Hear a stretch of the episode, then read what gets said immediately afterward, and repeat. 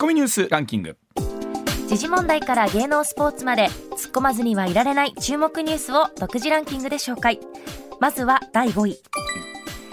専門家組織がオミクロン株感染者の濃厚接触者について現在14日間の待機期間を10日間に短縮する案を検討していることが13日関係者への取材で分かりました、はい、状況によっては7日間まで縮めることも検討しています政府は今日14日に結論を出して発表する方向で調整に入っています、まあ、このオミクロン株というところに随分と置き換わってきてましてですね、はい、まあ、比較的症状が軽いという方も多い中になってきますと、14日間、えー、拘束しなければならない隔離しなければならないとなると、えー、特に、まあ、エッセンシャルワーカー社会的基盤を支えてくださっている皆さんのお仕事が回らないという状況になってきますよね。あのヨーロッパ特にイギリスではこれもう5日間にしようというねお話まであるそうなんですが。だんだん短くなってますね、はい。まあ、一方でその新規陽性者の数感染者の方の数というのも日々出てるんですけれども昨年9月2日以来というところで、えーまあ、同じ日にね、はい、のデータを比較してみると例えばその1万8000人を超えた段階去年の9月、はい、えー、重症者の方が当時で2000人ちょっと超えてるところなんですが、はい、昨日段階では120人。お少ない、えー、そうですね。亡くなった方当時は60人を超えていたんですが昨日段階では4人と、まあ、もちろんこの後感染者の方の数が増えてくると、はい、まあ、あの他をせずなら今日かかって今日亡くなるというケースはもうほぼないということも考えてみますと、えー、どういう形で推移していくのかっていうのはあるんですけれども、さあ少しずつそういうデータも出てくるところではありますのでね、えー、まあ、あのそのあたりも含めて、えー、政府そしてまあ行政含めてどんな判断をしていくかということになると思います。はい、続いて第4位。サッカーくじを運営する日本スポーツ振興センターは13日期限が2月9日に迫ったメガビッグの一等当選金12億円の払い戻し手続きが行われていないとして周知への協力を呼びかけました。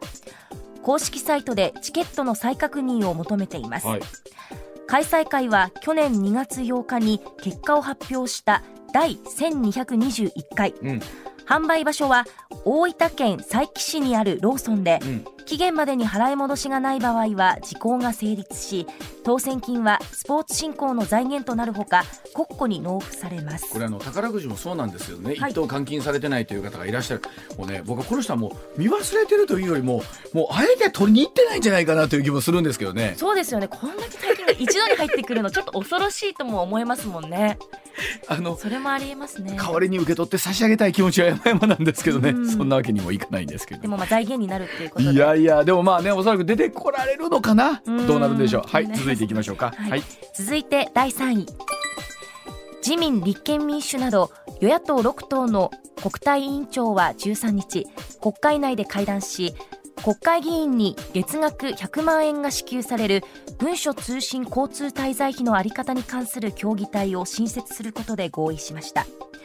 文通費の日割り支給などについて各党の国対委員長代理レベルで協議する意向です。はい、今日この後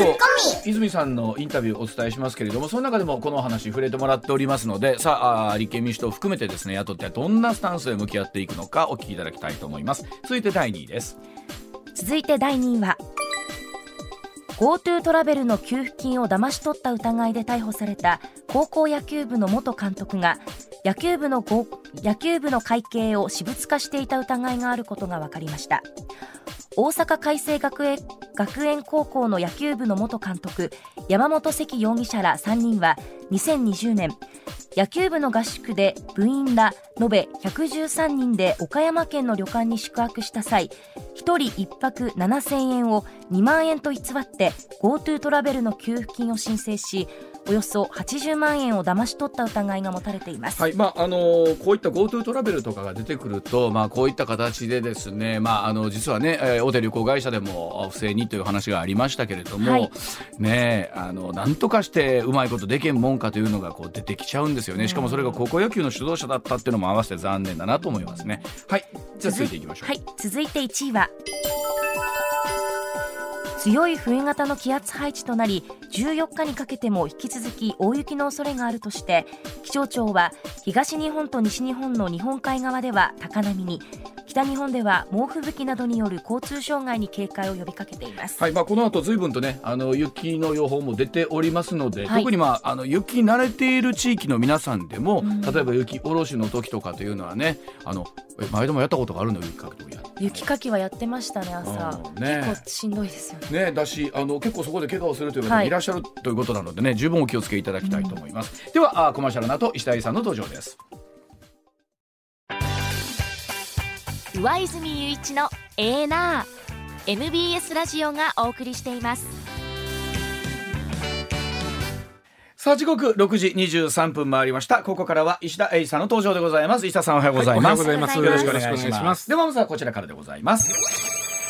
スカ深掘りツッコミ解説特別編立憲民主党泉健太代表直撃インタビューでございます、うんさあ昨日実は石田さんとともにですね立憲民主党の泉健太代表にお話を伺いました、はいねえー、代表就任から1か月というところで、うん、石田さん改めて泉さんと初めてですよね初めてです。どどうでしたですか感想。やっぱり、ね、若い。まあ、なんとかこ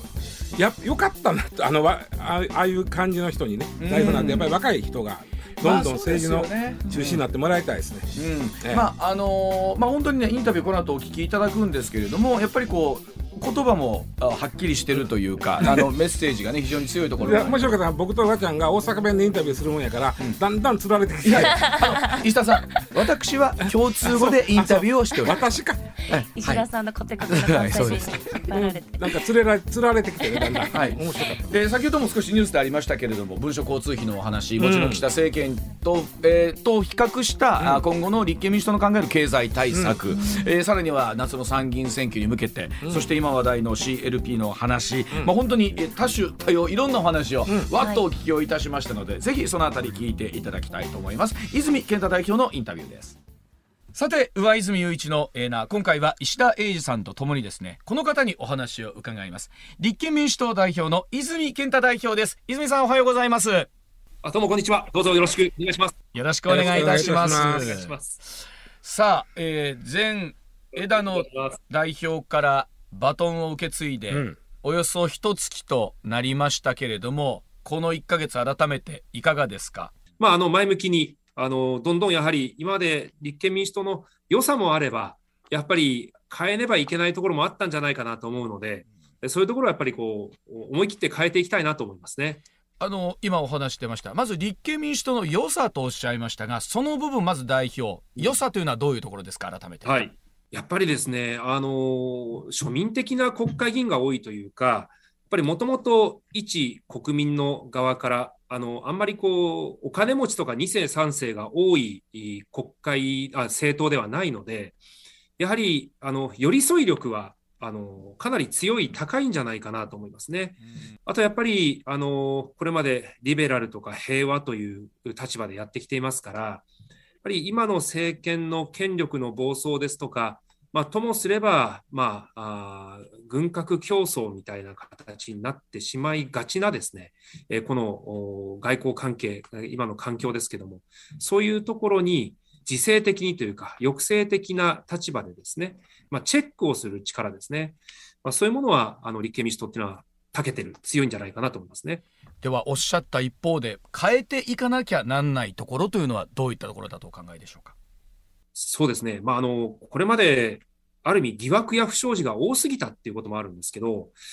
多すぎたがゆえにですねそれを一つ一つずっと追求し続けるわけですね。中には、まあ、あ押し問答というか、えー、同じ議論の繰り返しみたいなことになってしまって、必ずしもその持っている政策が前面に出てこなかった、伝わってこなかった。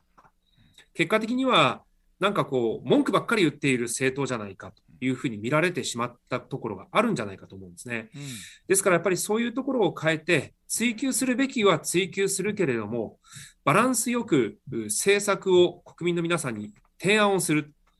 この政策提案力というところはですね、さらに強くしていかなければいけないなと、変えていかなければいけないなと、何でも反対というふうに、まあ、見られないようなですね、取り組みをちゃんと発信しなきゃいけないと思います。あのー、まあ、民主党政権の時にですね、まあ、いろんな、まあ、夢といいますか、はい。えー、例えば子ども手当であるとか、うん、まあ、高校の無償化とかねあとガソリン税の暫定税率の廃止とか、はい、結構国民はそれで夢を感じて投票して政権ができたら、できないことが多かった。それはまあ、あのー、部下でも逆にね実は高校の無償化はできたこれ一つできたことだけもすごいと思ってるんですけどももっと国民は期待したんですよね、はい、あの時ね。で、えー、まああの予算の見通しが、予算の見通しが甘かったんでしょうか、やっぱりできないことが多かった。で、これがですね、えー、今もってまだその、なん、なんていうかな、えー、トラウマになっていると言いますか、えー、なってないのかな。僕はあの、野党の第一党の方に特にお願いしたのは、夢を語ってほしいんですよ。えー、泉さん自身には夢を語ってもらいたいなと思うんですけど、はい、なんか、終わりですか？やっぱり今、あの格差が広がってるわけですよね。でも一人一人の国民の力が増せば、もっと国力っていうのは上がっていくはずなんですよ。じゃあ一人一人の国民の力って何かって言えば、やっぱりそれは消費をする力、えー、稼げる力であると思うので、やはり国民が消費をする力を高めるためには、まあ、収入を増やすか、それとも支出を減らすか、まあ、そういうことになりますよね。ですから、例えば教育の無償化とか、さっき言った子ども手当は、今は児童手当という名前になってますけど、もう中学校卒業で終わっちゃうなんていうのは日本ぐらいですから、やはり高校卒業まで、えー、この児童手当はやっぱり伸ばしていく。そういう子どもの支出に関わるところを減らして負担を少なくしていく。そうするともっと子どもを育てやすくなりますよっていうのは立憲民主党としては訴えていきたいし、そして賃上げがここまで30年間低かった国は日本以外にはほぼ先進国ではないという状況ですから、やはりちゃんと生活をする皆さんの賃金を上げていく。最低賃金も上げなければいけないし、最低賃金を上げるためには、中小企業に対する支援をしなきゃいけないですね。でそういう政策も今、パッケージで立憲民主党は、え例えばあ社会保険料を軽減する、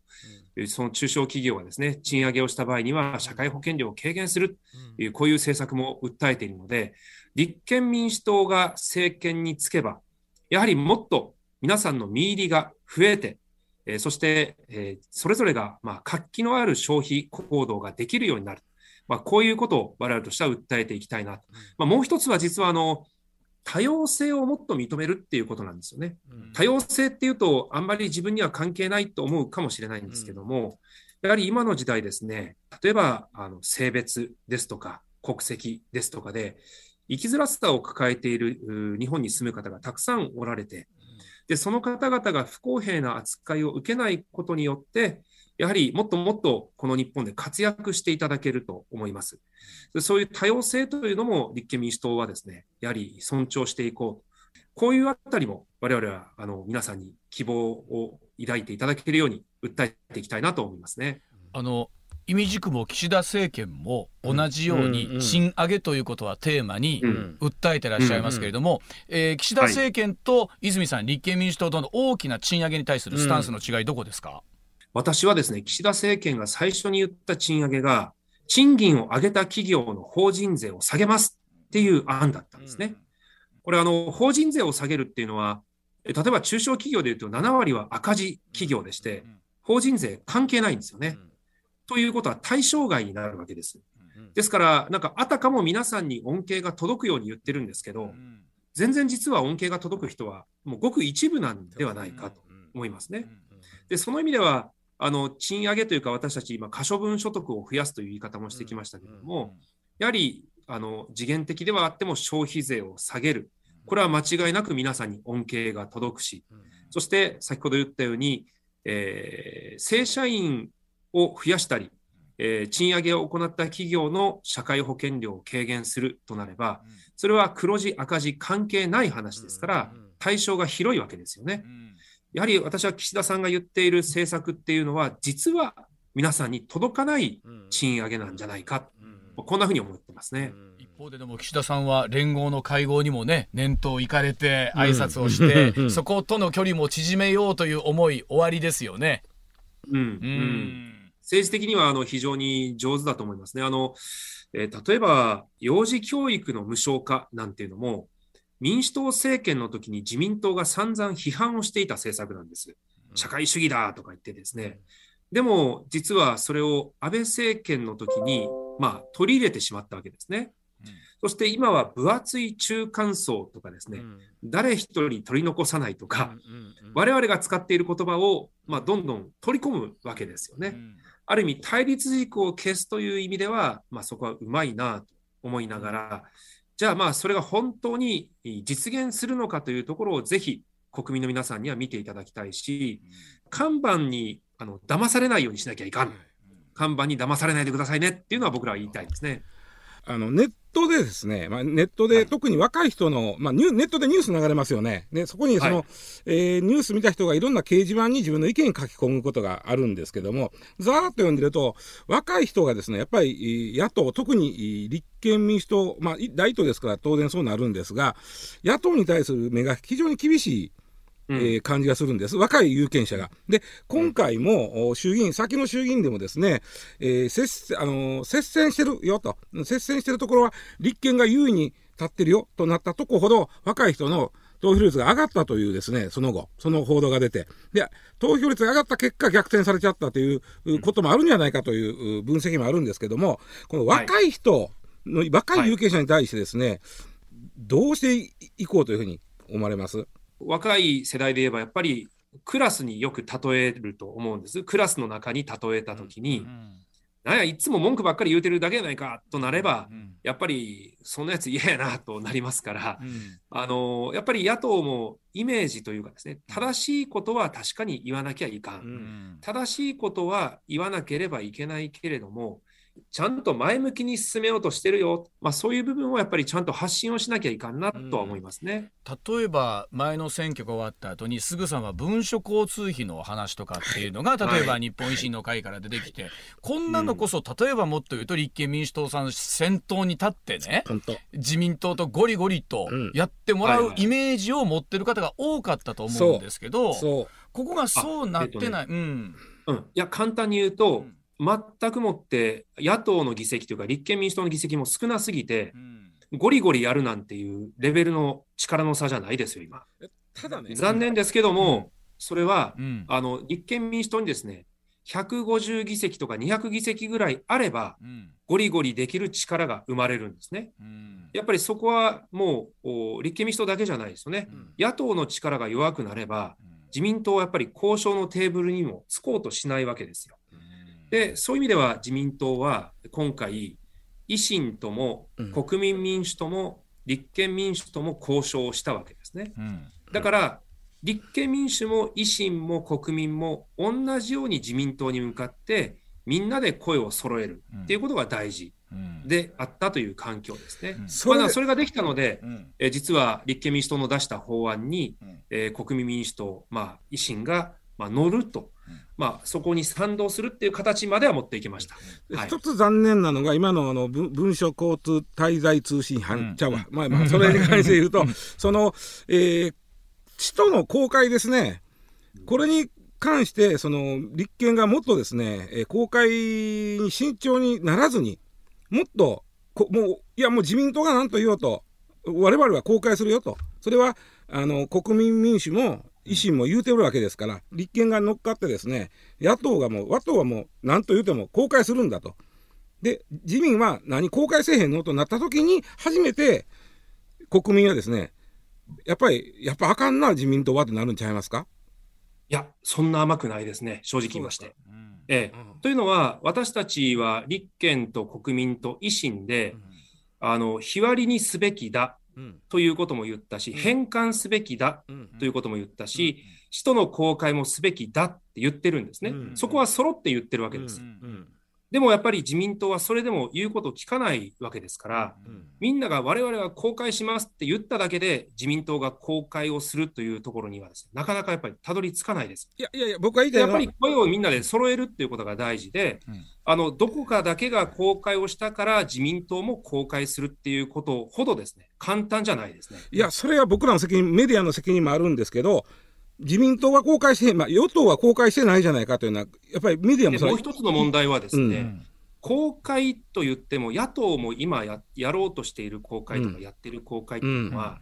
自主的なルールででしかないんですね。だから何に使うことが正しいか正しくないかとか、公開の基準は何なのかっていうのは、はい、実は我々も自信を持ってこれが正しい公開のルールですっていうのはまだ見つけられてはないんですよ。ただ、公開してますっていうことぐらいはできたとしてもですね、うん、あまり多分自民党側には、あそのだからといって圧力になるというよりも、多分自民党からはそうすると、じゃあ公開のルールを作りましょうという話が返ってくると思うんですね。だからやっぱりルールをどう作るかっていうところを特に力を入れなきゃいけないところだと思いますね。さっきのその、まあ、若い人の有権者の声とか聞いてるとその自分らのお金の使い道も公開できへん議員に憲法改正なんて言ってもらいたくないっていうのがすごくあると思うんですよ。それは言ってもらいたくないでと、うん、自分たちの金の使い道も明らかにできへん人たちに国づくりの形なんかを語ってほしくないわと、うん、これどう思います？いや本当それで言うと例えば各政党もうこれは全部の政党ですね。立憲民主党も、うん、えー、自民党も維新も国民民主も。例えば政治活動費とか組織活動費っていうのが全部の政党大体持っていて、これはまだ公開できていないんですよね、どの政党も。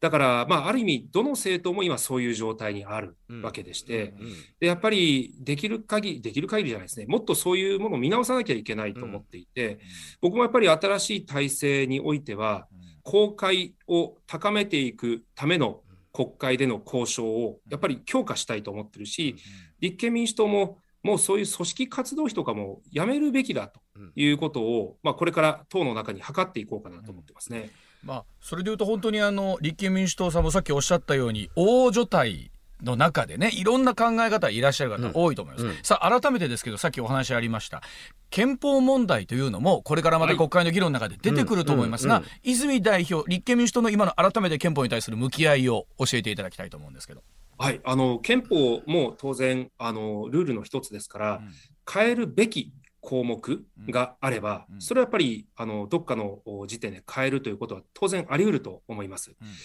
一方で国民生活今の国民生活にとって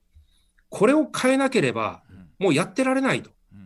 これを変えなければもうえらいことになる。という項目が何なんですか？というふうに問われたときに、そこの答えは与党の側からも、また憲法を改正したいという人たちからも、私はあんまり聞こえてきてないですね。あのこうしたらいい、ああしたらいいっていうのはある。だけれども、これをやらないとダメだということが明確にならない間はですね、うん、まずやっぱりそんなことに手間をかけるよりも、うん、国民生活を向上させるための法律改正に力を注いだ方が、国民のためにはいいんじゃないかと思いますよね。あの国民民主とか維新は、その憲法審査会開催に向けた調整っていうのは前向きにとあの検討してますよね。はい、これはどういう立場なんですかね。必要であれば、それはやるべきですよ。うん、あの何もその立憲民主党は別にあの審議を止める役割をしているわけじゃないので、うんうん、あの必要な議論は僕はやるべき。だと思いますね。例えば、まあえー、今北朝鮮からのミサイルも毎朝のようにどんどん飛んできてる状況になってくると、はい、やはりそういった中で例えば、えー、敵基地に対する攻撃能力みたいなのでここいろんなところで言われたりしますけれども、そういうところに対しては改めて立憲民主党どういう立場でいらっしゃったりするんですか？今、北朝鮮ですとか周辺国のミサイル発射能力を考えたときにですね、うん、移動式発射装置とか潜水艦、うん、これがもう当たり前になってるわけですね。うん、じゃあその時に基地だけ攻撃してどうすんのと。そこはやっぱり、あの、なんとなく、あの、こっちの方が勇ましいからっていう議論に振り回されるんじゃなく、日本の防衛として最適なものは何かということをちゃんと選びましょうねっていうのは立憲民主党の立場ですね。ですから例えばイージス艦があるのに同じような機能を持つ陸上イージスを採用しようと無理やりやったから結局そんなんいらんやんって話になってまあ頓挫したわけですよね。でアメリカの業者に違約金まで払ってるわけです。こんなもったいないことはないと。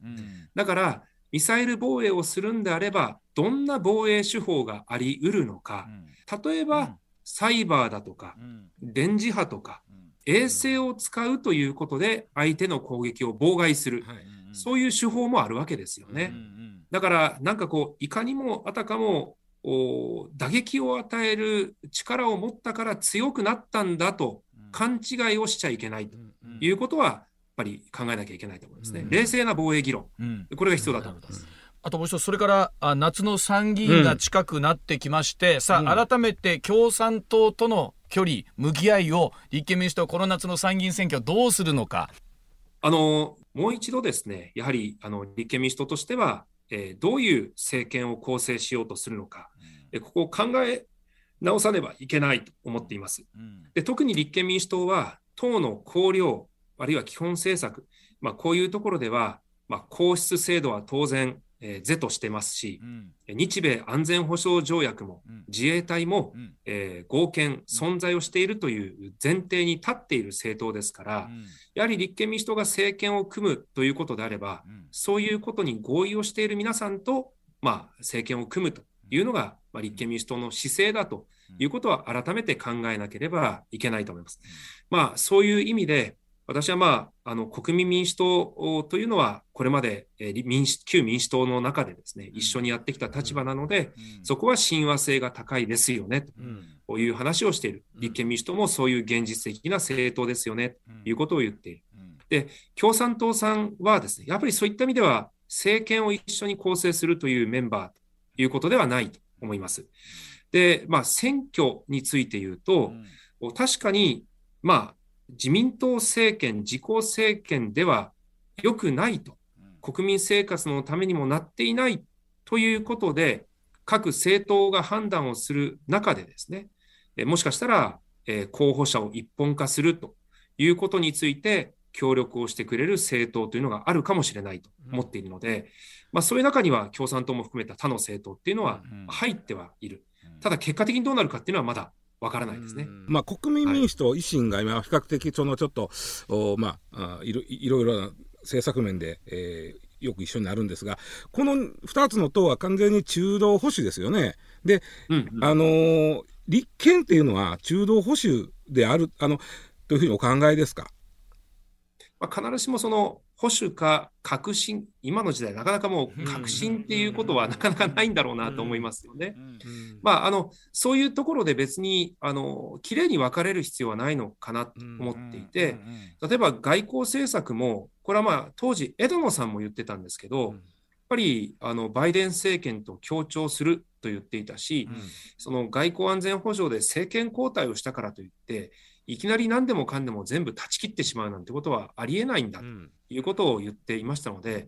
ぱり大事な継続性というのは、まあ、大事にしながらですね、えー、徐々に世の中を変えていく。まあ、我々は保守対革新というよりも、富がいわゆる富裕層だとか上部構造に集中してしまう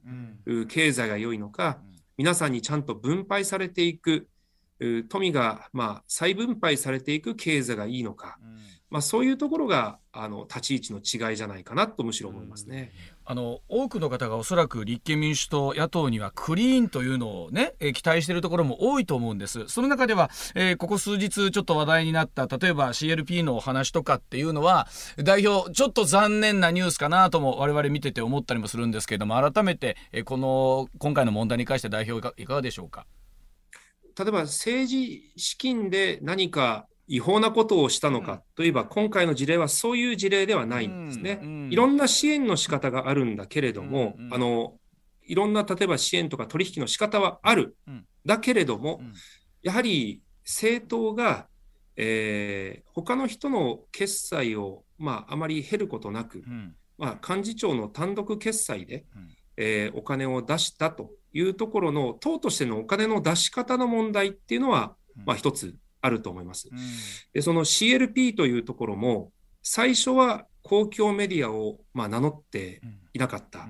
途中から公共メディアに切り替えた、まあ、その公共メディアに切り替える段にあたってそれでもなお政党からの支援を得てる。しかもそれはあのクレジットなしで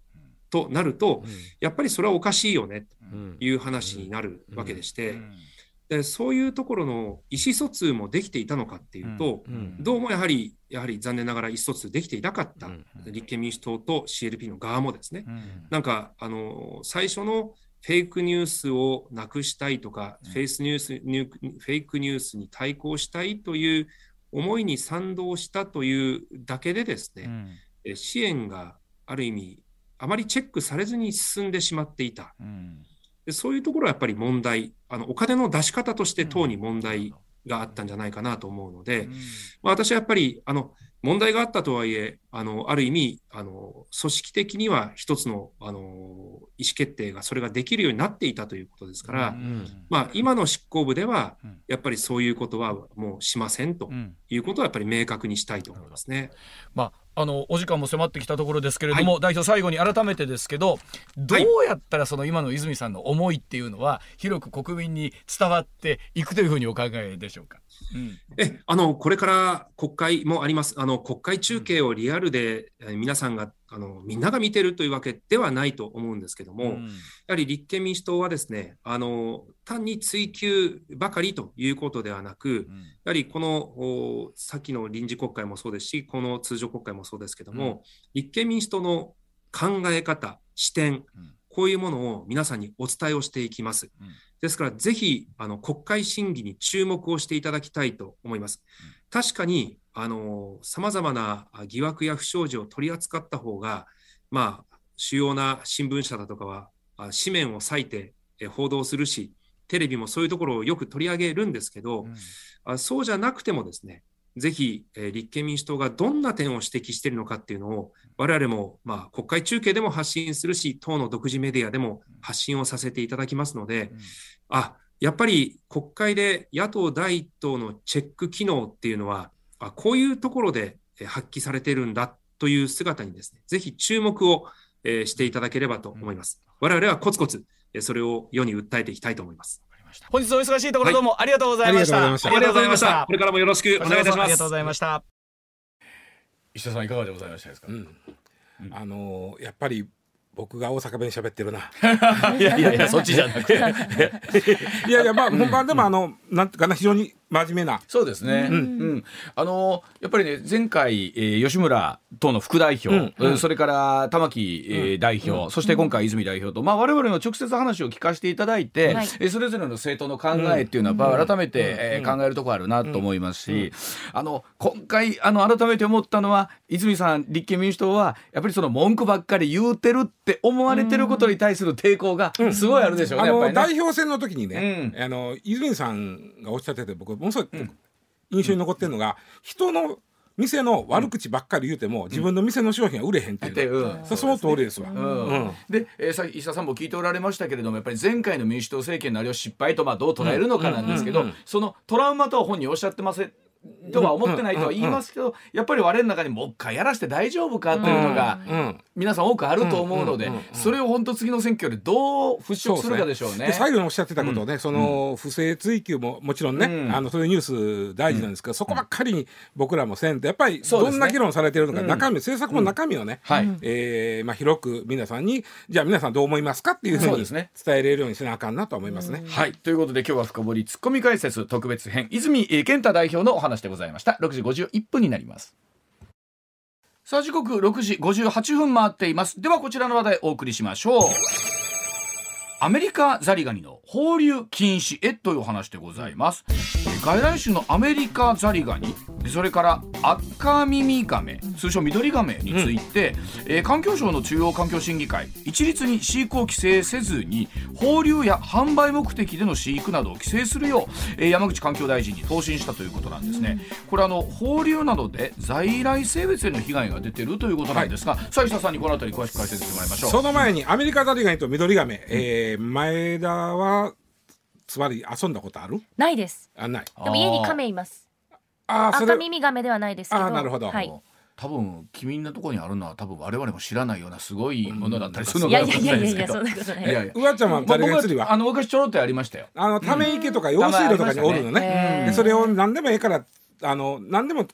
捕まりよんね、うん、だからあの駄菓子屋で僕らの時は5円のスルメ買うてきてね、はい、ほぼ自分が食うねんけど一部だけあの糸でつつけて。で、ね、あの垂らしたらね、うん。要は捕まりに来るわけ。はあ。れおりましたよねため池とかなんにねぼでも用水路に今でもおるよ。うん。であの釣れたら今度はそのブチってちぎってその尾っぽのところを餌にしてまたなんぼでも釣れる。あうわ子供って三国。エンドレス。本当ですね。で緑亀は緑亀で昔あの夜店で亀すくいっていうのがありましたね。はいはいうん。そのあたりがあー一律？またね扱いが変わってくるとそういうことでですそういうことはいです7時の時報の後もう少し詳しくお伝えしてまいりますそうそう緑亀は夜店で売ってるイメージ夜店です。亀すくい。あまあありました。あのもなかの皮でこうすくうねはい。でただねあの緑亀は僕がち小学校ぐらいの時にブームがあったんですよ。うんうん。これなんでかというと1965年に例のガメラ。あガメラが もう子供の中で大人気でそうですね。もう亀ブームが起きるわけよ。緑亀はあの少年漫画週刊の少年漫画の後ろに、あの通信販売がいろんなものが売ってたのね。で僕も買ったんよ。200円ぐらいだったと思うわ。あへー。200円分の切って入れて送るわけ。あはいはい。そしてしばらくしたら亀が送られてくるんだけど、えー。それがびっくりするのが亀がねあのボール紙であの包んであってはあ。プチンプチンって。そん止めてなんであるで四隅からに手足だけが出てる。